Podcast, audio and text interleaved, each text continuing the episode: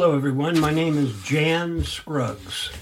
Jan Scruggs. I'm the person who started the Vietnam Veterans Memorial. When I was 19 years of age, I actually went to Vietnam. I was wounded there, saw some combat, and uh, came back. And, uh, you know, back in 1979, decided there should be a national memorial. So, uh, got a lot of people involved. Somehow or another, we got it built. A lot of people tried to stop it or change it, but uh, happy ending. I'm here to talk a little bit about one aspect of the Vietnam Veterans Memorial, which is highly unusual. Basically, since 1982, people have been leaving things there, leaving things, everything you can imagine. Uh, the first thing that happened was actually during construction. I got a report that a naval officer had come by the Vietnam Veterans Memorial during the construction, and he brought a Purple Heart because he wanted he wanted that Purple Heart placed inside of the concrete that they were pouring. The Purple Heart belonged to his brother, who was killed in action uh, as a, a Navy pilot. Uh, not long after that, when the memorial was dedicated and o- open to the public, uh, I went there one morning. Still wasn't completely open, but here were the pair of cowboy boots beautiful pair of cowboy boots. Uh, they looked like they were old cowboy boots. And uh, obviously, they made the statement that these cowboy boots belong to somebody who gave his life or in Vietnam. So this has been going on for a while. And now, you know, half a million items more probably have been left at the Vietnam Veterans Memorial.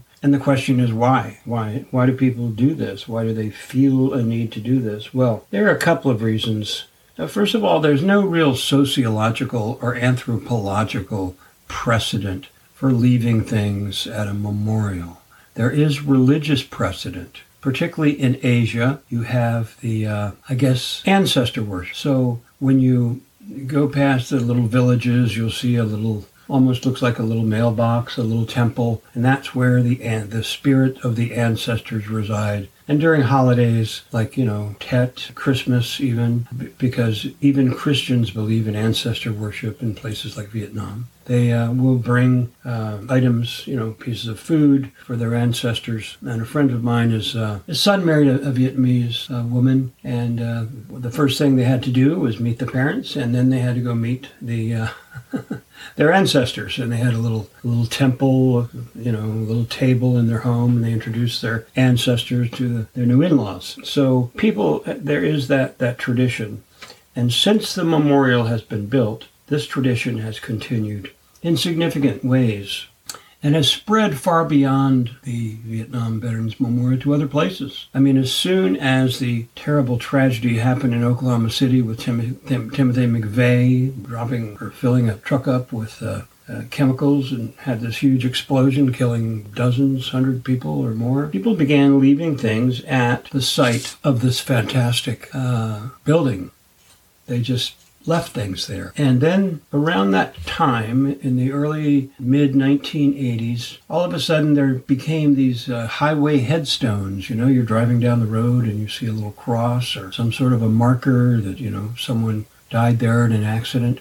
It's the same sort of thing uh, that people are doing this has been studied by some very serious uh, academicians, and uh, uh, Hass, uh, a professor of American popular culture, has studied this uh, as well. So there's no precedent for it. So what kind of things have people left there? Well, it's a long list. One of the most moving things, and I was very much involved in this, was a photograph of a Vietnamese soldier holding his little daughter. And I was contacted by this guy, and he said, "Look, I, I'm I have been tortured by this since 1968. I was leading a patrol, and I came upon a, a North Vietnamese soldier he pointed his gun at me, but he couldn't seem to he couldn't seem to pull the trigger. He couldn't make himself pull the trigger. But I did not have that problem, and I shot him several times. He died. Then I went to the body to see if there's anything to recover valuable to for intelligence. And there was a picture of this soldier holding his little little daughter. And I've been tortured by this. He said, "What what what do you think I can do? I said, you know what? I recently met the Vietnamese ambassador from, you know, the communist government of Vietnam. I was in Washington, D.C. I mean, that's where my life and my career uh,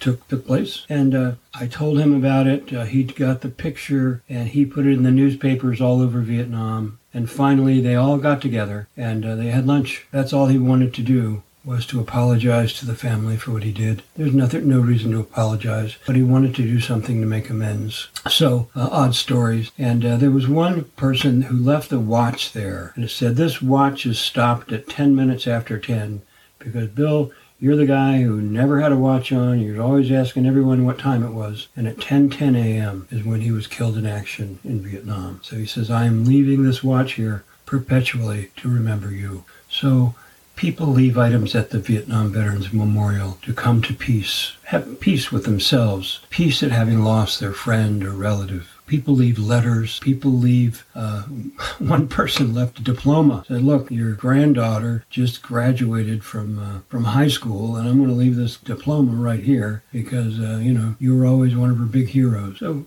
beautiful and, and very touching things like that. Uh, the Smithsonian Institute in Washington had a display of several thousand of these items, uh, and it was quite popular for a very long period of time. And uh, they had uh, maybe for eight or ten years, it was a very popular place. And uh, some of the items that they, they, they had at the time was probably 150 Purple Heart, and by now there's probably 500 or 1,000 Purple Hearts. Uh, Purple Heart is a very emotional sort of thing for people who've received it. I mean, I've received mine. You know, it's a very, you know, almost a holy kind of thing to me. And, uh, but for some people, the only way they can kind of let go of this whole Vietnam uh, event in their life was to leave their Purple Heart at the Vietnam Veterans Memorial. And I've, I've seen people do it. I've talked to them uh, while they were doing it. It's not easy fighting in a war. It's not easy at all talk to these people coming back from Iraq and Afghanistan. Get to know them, see what they've been through. Sometimes they'll tell you. But yes, it's not easy. And uh, God bless America. We have men and women who will fight when needed to save our nation.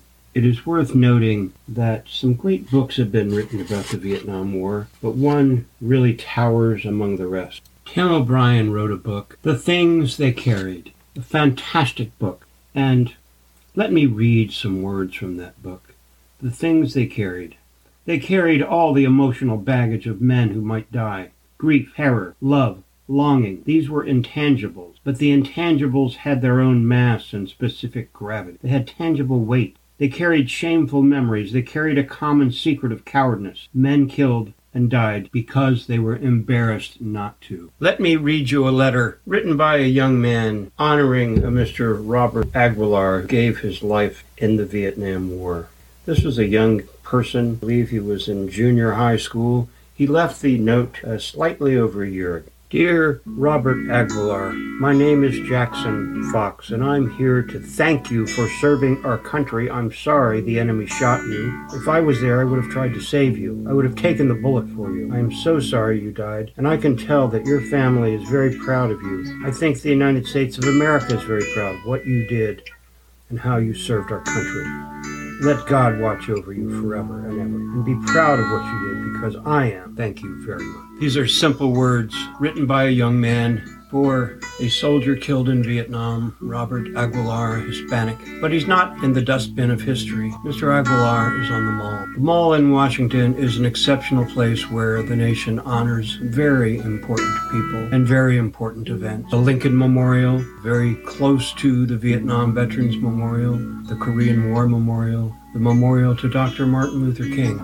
There are so many wonderful things to see on the mall in Washington. What is not nice to see is the way Americans are turning on each other, the violence we see in the streets. But I have a feeling that somehow we'll get through this and things will be a lot better because we are better. And uh, God bless America. Thank you very much.